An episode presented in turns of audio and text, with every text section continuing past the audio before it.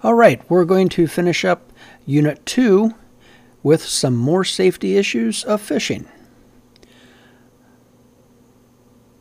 I'd like to talk about wading. Wading is a wonderful method of gaining access to active fish, really increasing your fishing territory by getting out in the water and, and walking on the bottom through the water. It can also be dangerous.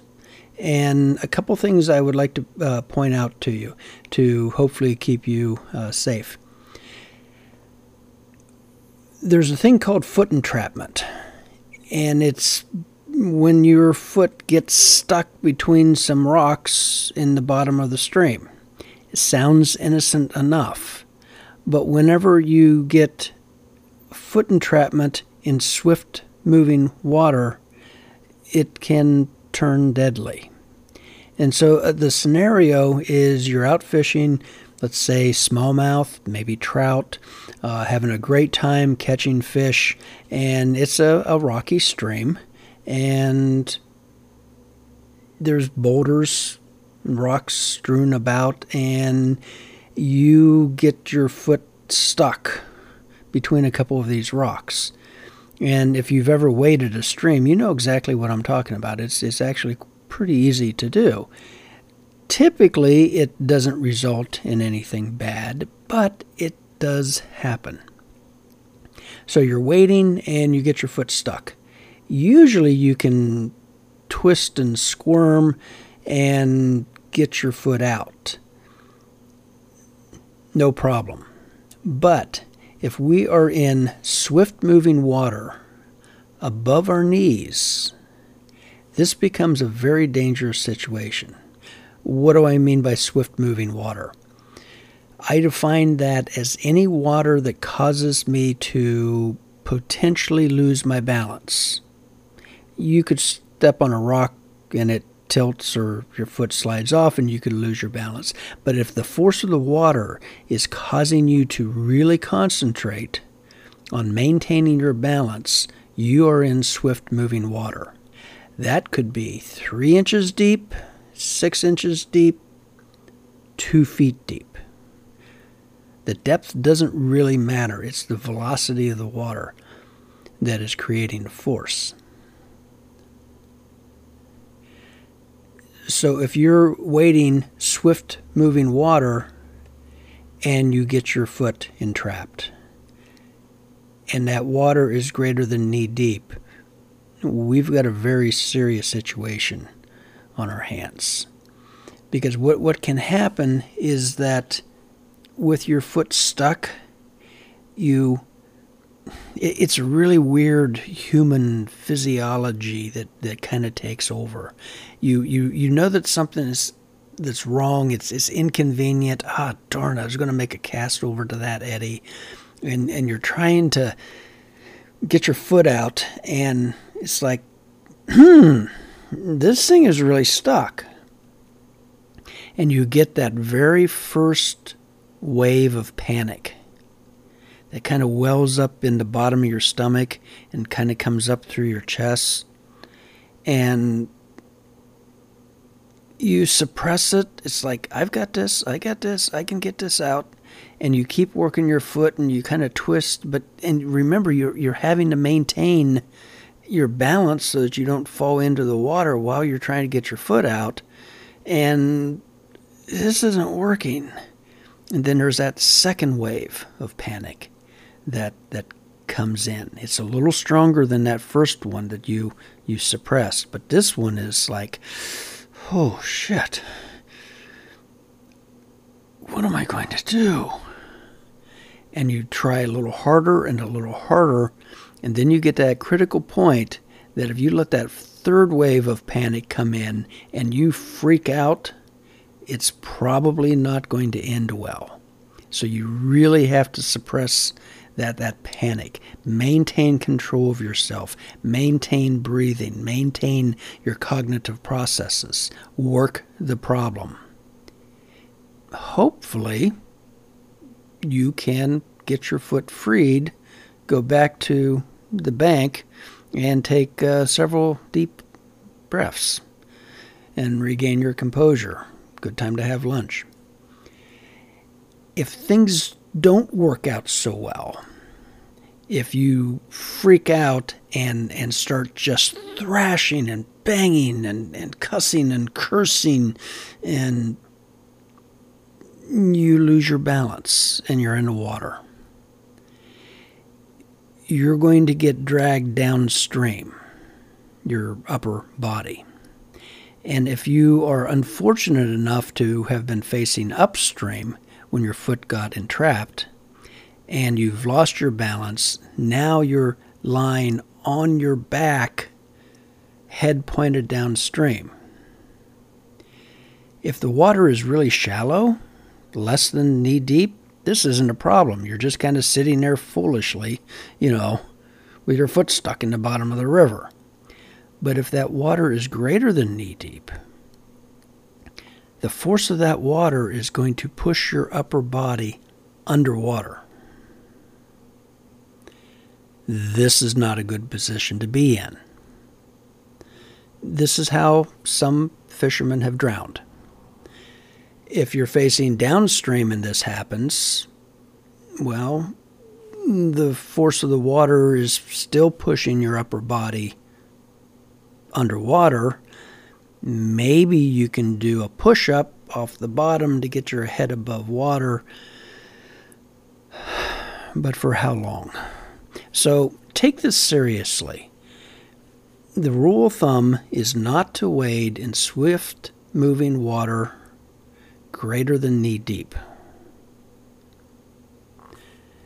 some ways that you can help prevent this is, you know, wearing wading shoes, something that has, you know, good traction. Fly fishermen used to use uh, felt soled shoes that offered very good traction on moss covered rocks. But those have fallen out of favor due to their likelihood of transmitting uh, aquatic invasive species. We'll talk more about this later. Um, recovery Usually we use the word recovery when we're looking for a dead body. So um, prevention is is really the best thing to do. Don't wade in swift moving water greater than knee deep. A lot of this stuff we have learned from the canoeing and kayaking communities. In in whitewater canoeing or kayaking, we, we teach that if you go into the water, don't stand up, swim. And they have what's called a, the defensive swim position, where you're floating on your back with your feet pointed downstream. And using your arms, you can kind of do that, that you know, backstroke thing and angle yourself towards shore and, and work yourself in, into shore. Uh, by having your feet pointed downstream, you can ward off any rocks or, or trees or sharks or anything like that and, and, and uh, uh, help protect yourself. But do not stand up. In fact, whenever you can start to feel the bottom and it's still swift moving water, resist that urge to stand up because that's when foot entrapment can happen. Now, let's move on to hypothermia. What is hypothermia? Most of you, many of you, probably know that it is the cooling of the body, particularly the torso area. There's a, a YouTube video here that is in the Unit 2 watch list in YouTube. I encourage you to uh, to check it out. Um, why are we talking about hypothermia in a fishing class? Well, there are people who go fishing when it's cold, and there are people who go fishing and then it becomes cold, and so that's why we're really concentrating on this. So hypothermia is a cooling of the body's core temperature. Our normal body temperature is 98.6. Whenever it drops to about 97, we are technically in a mild case of hypothermia. I'm pretty sure that every one of you have had hypothermia before. It's not really contagious, but it's very, very common.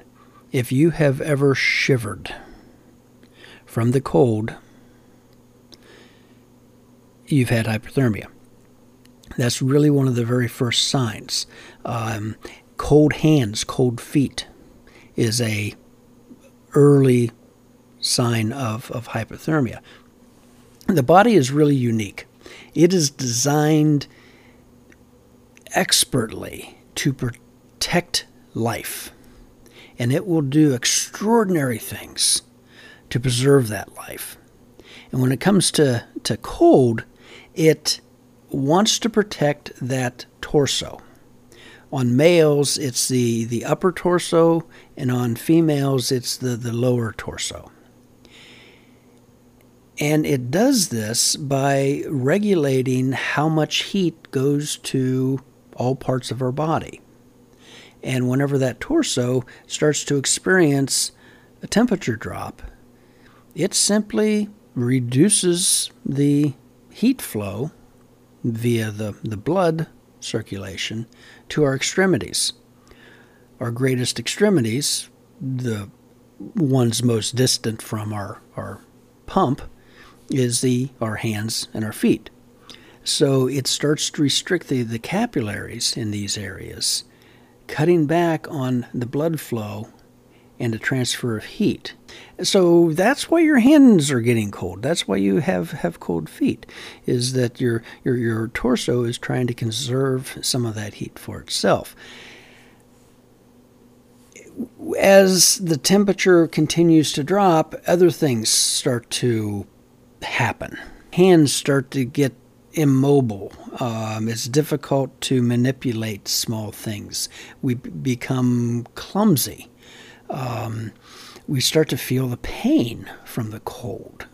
If you've ever, you know, stuck your hands into to ice water, you know that it doesn't take very long until, I mean, your hands are like on fire, just stinging like crazy. And this is, is hypothermia. What can we do to prevent a, um, a case of mild hypothermia? There's, there's, there's several things. Um, clothing, is one. I think a down vest is one of the most critical items for any outdoors person to carry in anything except the heat of the summer. It's small, it's compact, and it provides a tremendous amount of insulation. If you put that down vest on, we're insulating our torso, keeping that heat in which allows the heart to continue to send warm blood to our extremities and it keeps our hands and our feet warm. So, yeah, if you got cold feet, put a vest on. It's actually going to warm your, your feet up. It's kind of weird the way that works, but, but it works. How do you treat hypothermia eh, with a mild case? Pretty simple like I said, you can put put a vest on. You can go inside where it's nice and warm and toasty. You can have a hot chocolate. That's a wonderful and delicious way of adding some heat to your furnace. I would suggest that you avoid alcohol. Alcohol is a depressant.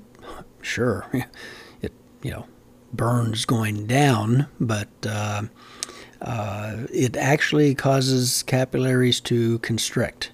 And that's exactly the opposite of what we want to happen. So leave the booze until later. It's not really going to help.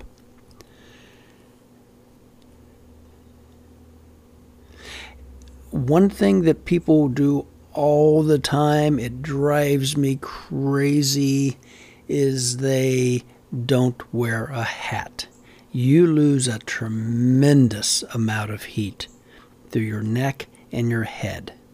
If you've ever had a, a head wound, if you've ever, you know, gotten a gash or a cut in the head, you know that it bleeds like crazy.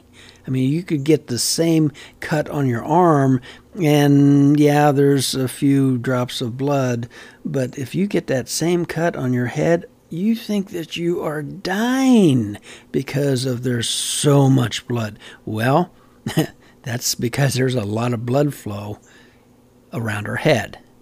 And that also means that a lot of heat es- escapes from our head because that blood flow, those capillaries are so close to our skin. And so our head is, is really a radiator that just dumps heat into the cold atmosphere. So, in addition to a down vest, a hat is absolutely essential.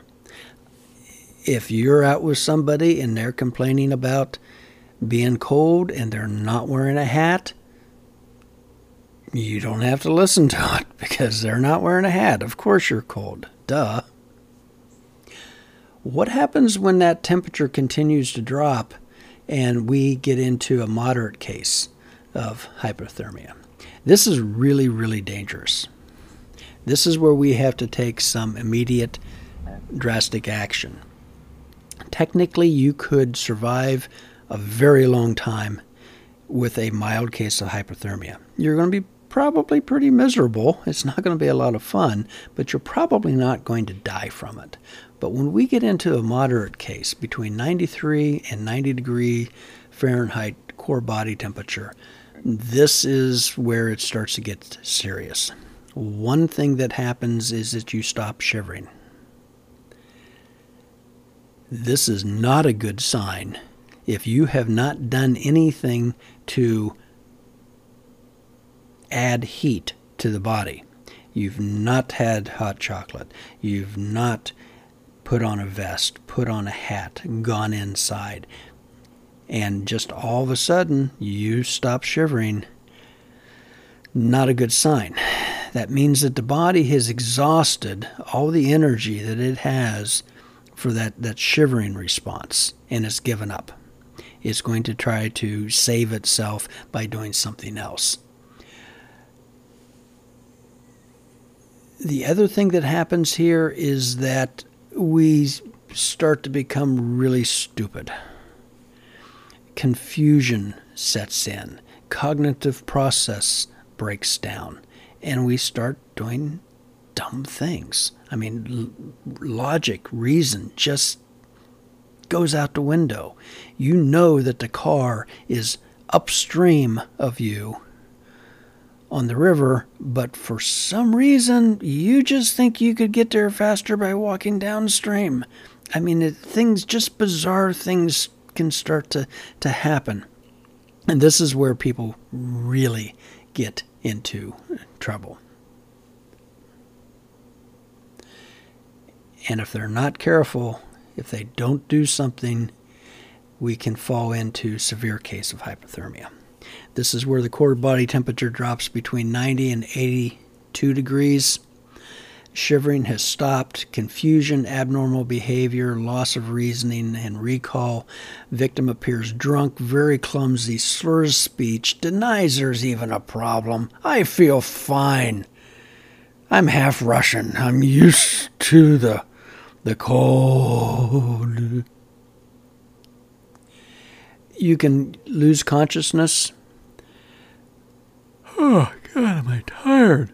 You know, I think if I just take a little nap, I'll regain my energy and I can walk out of here. I'm just going to take a, a nap over here under this nice pine tree. It looks warm under that pine tree. Oh, yeah, this is nice. Whew, in fact, I'm a little hot. I'm going to take my, my jacket off and they find you three days later, you know, sitting there in your in your underwear, um, deader than a doornail, frozen solid. I mean, this this this. I'm not making this up. This stuff happens.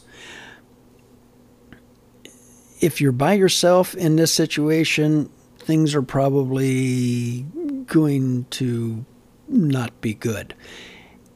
Hopefully, you have a buddy who is in better condition than you, and that warm person now has full responsibility for caring of the cold person. Sometimes that is not easy. If you have a strong willed person, maybe bigger than you are, um, you're going to have to push through that. Leave me alone. I'm okay. You know, as the as the confusion just just continues to increase and and violence can break out in this. Um, it, it's it's not a good situation. You've got to get professional medical care. Now, here's something else that's really weird about hypothermia. If a if a person is in moderate or severe hypothermia, they've got to get rewarmed. And the rule of thumb is that you rewarm the person in the same manner that they became hypothermic. So if you're out ice fishing and you fall through the ice and you drag your wet half frozen, you know, carcass out of there and you get back to shore, you get back to the truck you get into the truck, you start taking off all your, your clothes, and you start the, the, the, the truck and turn it on high and just let the heater bake you. This is a good method of recovering. If you were out on that fishing trip and you slipped and fell in, maybe you were waiting and you lost your balance and you went in, and it was 65 degrees when you started around 1 o'clock that afternoon, but now it's 38 degrees, you know, at 9 o'clock at night as you're stumbling along the bank. This is what, what can happen. You've gone the wrong way, you've gotten yourself totally lost nobody knows that you're there and you stumble around the next day just getting colder and more in trouble and more in trouble. And finally on the third day somebody finds you and gets you the help that you need. In that case you became hypothermic over a very long period of time. If they put you in the truck turn on the heater full blast and start to cook you, they'll probably kill you. There's a thing called aftershock. And you've been wandering around the woods with cold, cold blood in your extremities. That blood's really not circulating much at all, and it's very, very cold. And then as you start to heat the body up, and the circulation system starts kicking in, it starts circulating that really cold blood back up through the heart and boom, cardiac arrest because of that, that cold shock of the of, of the blood to to the heart. I read one statistic that said that Florida suffers from more deaths from hypothermia than Alaska does. And they went on and they talked about how there's a lot of people who work in the fishing industry in Florida. And years ago, all of the freezers that they used to store the fish in had locks on the outside, but no release mechanism on the inside. So it's Friday night. People are trying to, to get out of there. They've got a hot date or something. Somebody goes in to, you know, reposition the final, you know, uh, uh, uh, basket of, of fish, and someone on the outside is like, okay, let's get out of here. We're, we're all set. And they close the freezer door, not knowing that you're inside. Monday morning, they find you still alive, barely, call the ambulance, rush you off to Miami General. Oh my gosh, he's hypothermic. We got to get him rewarmed. And they go through the procedure for rapid rewarm, and cold shock comes through, bangs the heart, boom, you're dead. In Alaska, they deal with this all the time. It's like, okay, how long was he out? Four days? Okay. And they have a regiment that they put you through to rewarm the body so that you don't die. In Florida, they just don't see this and they don't really know how to. So, if we look at the early warning signs of hypothermia, confusion, shivering, difficulty speaking, slurring of words, the person appears drunk, sleepiness, and muscle stiffness. If we follow the rule of hypothermia, we can keep ourselves safe most of the time. And that rule is that when the air temperature and the water temperature, when added together, is less than 100 degrees, there is a real risk of hypothermia. So, what's that mean? We don't go fishing, we don't go canoeing or kayaking or a hike in the woods? No. It means that you have recognized that there is a risk of hypothermia and you are going to take appropriate actions, such as using the layering system to keep yourself dry and warm. The layering system is really easy. We've been using it for thousands of years. Yeah, sometimes we've kind of forgotten about it and we don't enjoy all of its benefits. Really simple. Layering system consists of three clothing layers. You have the base layer. A lot of people call that your long underwear.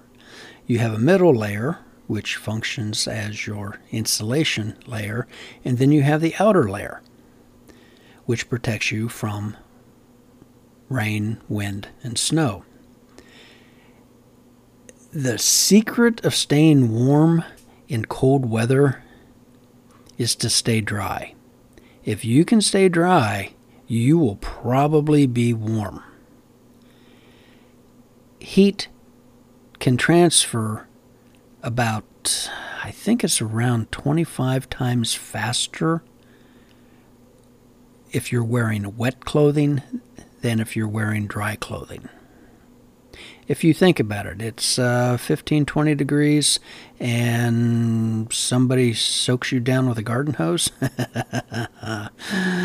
That's going to be really miserable. But if we can stay dry by having a waterproof outer layer and they soak you down with a water hose, you'll probably probably be pissed, but you'll also probably be warm. So that's the function of these three layers. The base layer, the long underwear, it doesn't have to be terribly expensive. I bought some long long underwear at Sam's Club um, or you can probably get it at Walmart. It was like ten dollars a piece for you know a top and a bottom. You can go really high tech, high end, you know, brand name, and spend well over a hundred dollars for the for the same two two pieces. What we're looking for here is some type of material that does not absorb water, and that's typically plastics, either polyester or uh, polyethylene. You can wear wool underwear. Merino wool is the preferred type. It's not itchy like some other types of wool. It tends to be pretty expensive though. I mean, you can get you could spend $200 for a good pair of merino wool uh, underwear, but it is incredibly nice and it's a natural material. Your middle layer again is probably a polyester or a, a polyethylene uh, fleece type material. Again, you don't have to spend hundreds of dollars for this. You can go very inexpensive. Wool is a wonderful insulation layer. Whenever we evaluate when we evaluate the performance between synthetics and natural materials, we look at their total water retention value. And most of your synthetics, polyesters, will retain 1 to 3% water. If you if you take your your fleece jacket, submerge it in the bathtub, pull it out, wring it out real good, it will retain about 3% of its um, uh, of, of that water a wool sweater, you do the same thing, is going to retain about 15%. If you do that with a cotton sweater, it's going to retain 100% of its weight in water. Cotton makes really good bath towels because it absorbs water. Cotton t shirts in the summer are wonderful because it absorb, absorbs perspiration and then through evaporation there's a cooling effect. But for winter, it's generally better to stay away from the cotton. And in fact, we used to say that cotton is cool and wool is warm. Cotton socks, not a good idea for a winter hike because it's going to retain that sweat, that moisture from your feet, and your feet give off a lot of moisture. And wet cotton socks are going to transfer heat about 25 times faster than if they were dry. So, yeah, you're going to get cold feet even if you are wearing a hat and a wool vest because your, your heater have turned into a radiator and is just dumping, dumping heat. The outer layer, here you have a couple choices. There are two types there's a waterproof, breathable material, most notably Gore Tex and there is a waterproof material, most notably some type of a vinyl coated fabric.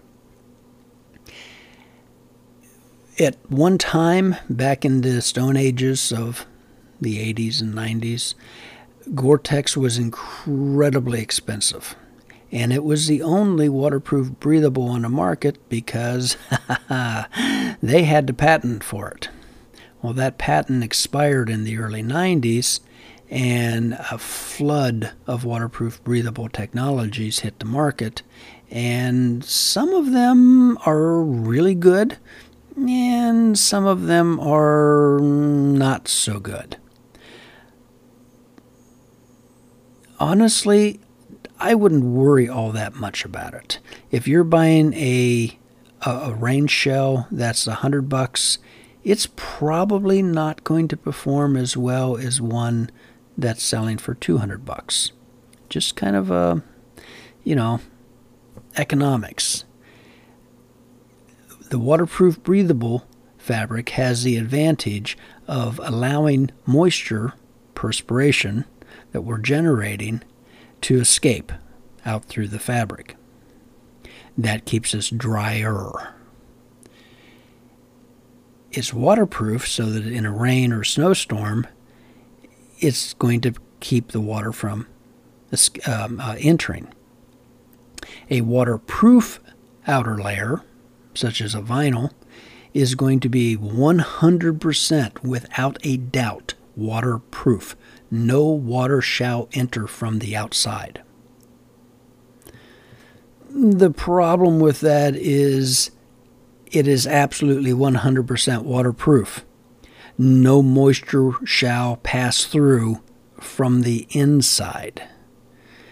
So if it's 55 degrees out and it's pouring down rain and you're putting on a vinyl jacket, you're probably going to end up just as wet from your own sweat from the inside as you would have from the rain from the outside. So that's kind of the, the, the, the trade off waterproof breathables aren't some newfangled modern inventions. We've had waterproof breathable fabrics for for millennium. Uh, leather, when properly smoked, becomes mm, a waterproof breathable fabric. Probably not the same performance characteristics as you know a high-end Gore-Tex, but it's comfortable and survivable. So, other things to do in um, prevention, in addition to using the um, layering system, is to carry a dunk bag with you. A dunk bag is a collection of clothing that you can put on if you happen to find yourself immersed in water. You pull yourself out, get back to the vehicle, grab the dump dunk bag, change out of the wet clothes into the dry clothes, continue on a wonderful outdoor outing. It doesn't hurt just to carry some extra clothing. Somebody else may be missing something or they could benefit from something. Uh, carry some food, some energy type food, and water. Always have extra water with you. Keep an eye on the weather.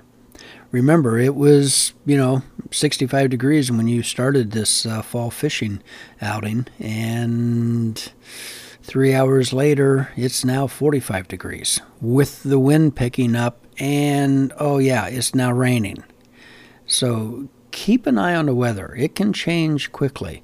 And if you're, you know, in the Midwest, you know the old saying if you don't like the weather, wait five minutes, it'll change. Have a backup plan for any type of trip that you're you're you're going on. If weather conditions, stream conditions, lake conditions are not favorable for a pleasant, comfortable, productive outing, have a backup. Maybe you go see a movie, maybe you go bowling. And the final thing is to file a float plan. Let somebody know what you're doing, where you're going, and about what time you expect to get back. That could be a call to your, you know, your husband, wife, parents, neighbor, fishing buddy who's not going with you, so on and so forth. If you don't have someone that you can count on like that, you get to the the, the, the, the put in and you're leaving your vehicle there, it's not a bad idea to write out a little note and stick it in the windshield. Yeah, somebody who has nefarious um, intentions could come by and see that you're not planning to be back for another six hours and they can trash your vehicle. That sucks, but honestly, they were going to probably do that anyway, so it doesn't make that much difference. If you're really kind of paranoid about that, maybe put the note in the on your dashboard uh, and turn it over so that a lot of these areas are patrolled by either conservation officers or sheriffs, and they notice the truck has been there um, maybe it's been there a little too long, and they notice that there's obviously a note up on the windshield, and they might take some actions to get into to read that. It it could be a lifesaver, so so consider doing something like that. And if you want more information about uh, hypothermia, there's a, a web uh, site down here that you can check out. Speaking of hypothermia, you can also die through immersion. You find yourself in cold water and it brings on hypothermia and you'll die from that. If the water temperature is just above freezing, 32 and a half degrees, you probably have less than 15 minutes of consciousness. 45 minutes until death comes.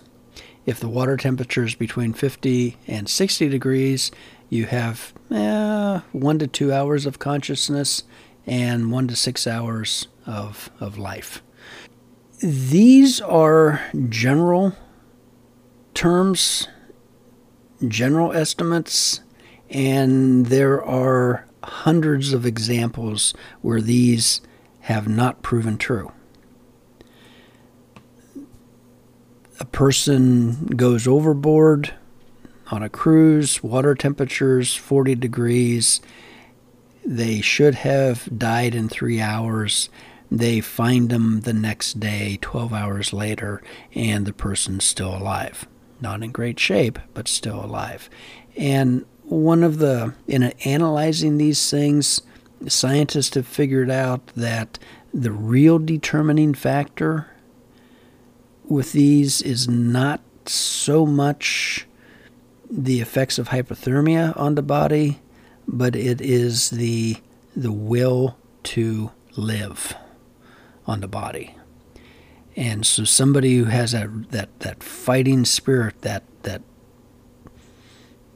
that inner strength to push through this, through all the suffering, through all the pain, and through the, the certainty of coming death, these there are people who have have long survived after they should have have perished. So that that inner, you know, fighting spirit to live really seems to be the the um, uh, one of the determining factors.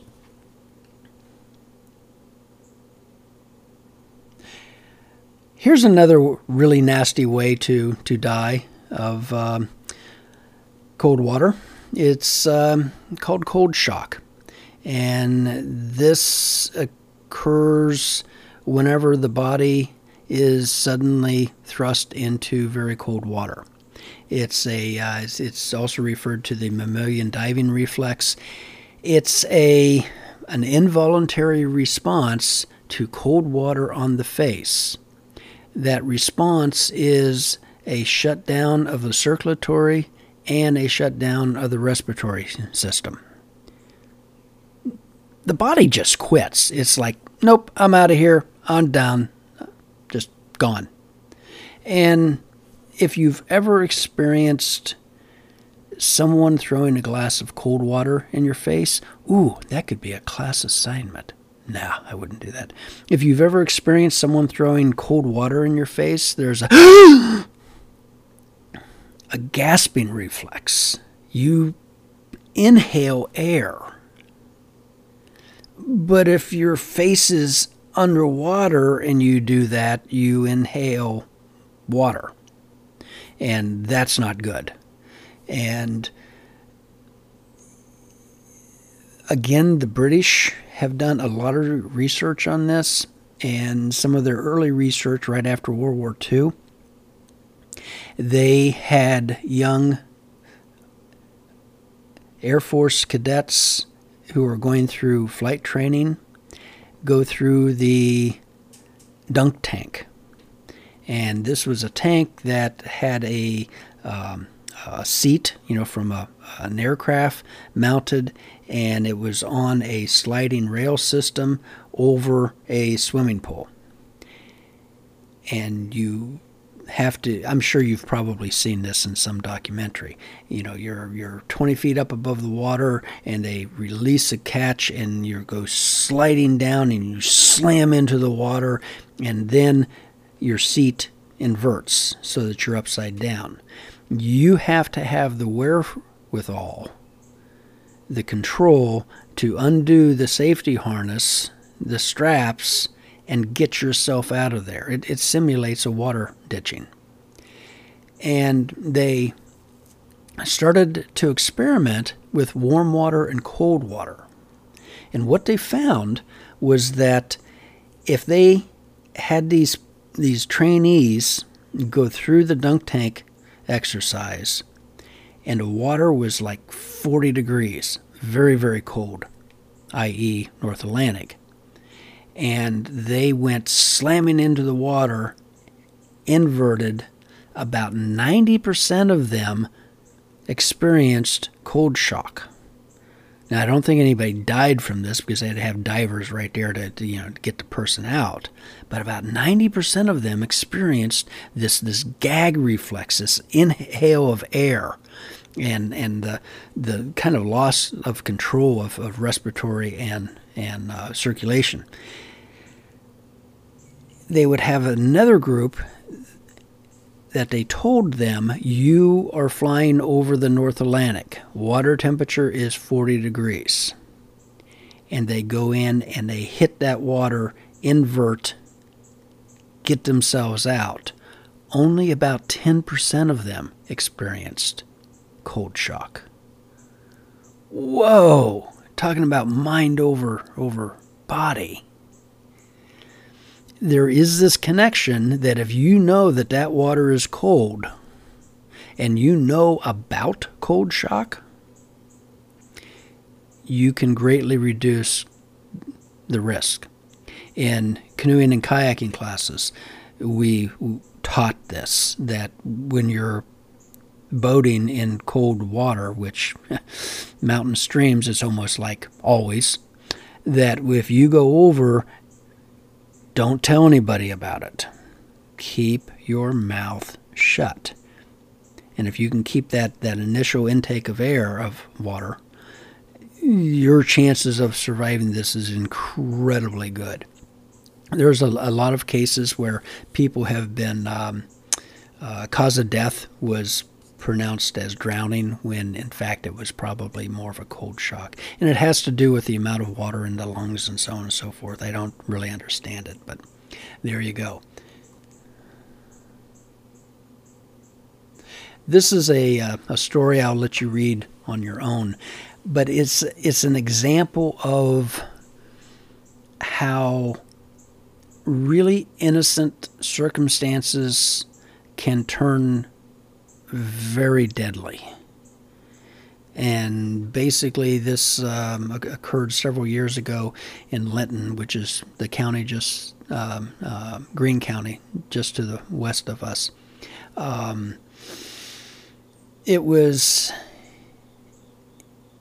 in early spring, water temperature was 37 degrees, and a couple of fishermen came in um, to, to take the boat out and they let the boat drift away and somebody decided that they'll swim after the boat to get it and it didn't turn out well. So anyway um, i'll let you read that at your, your leisure and, and take from it um, hopefully a, a lesson.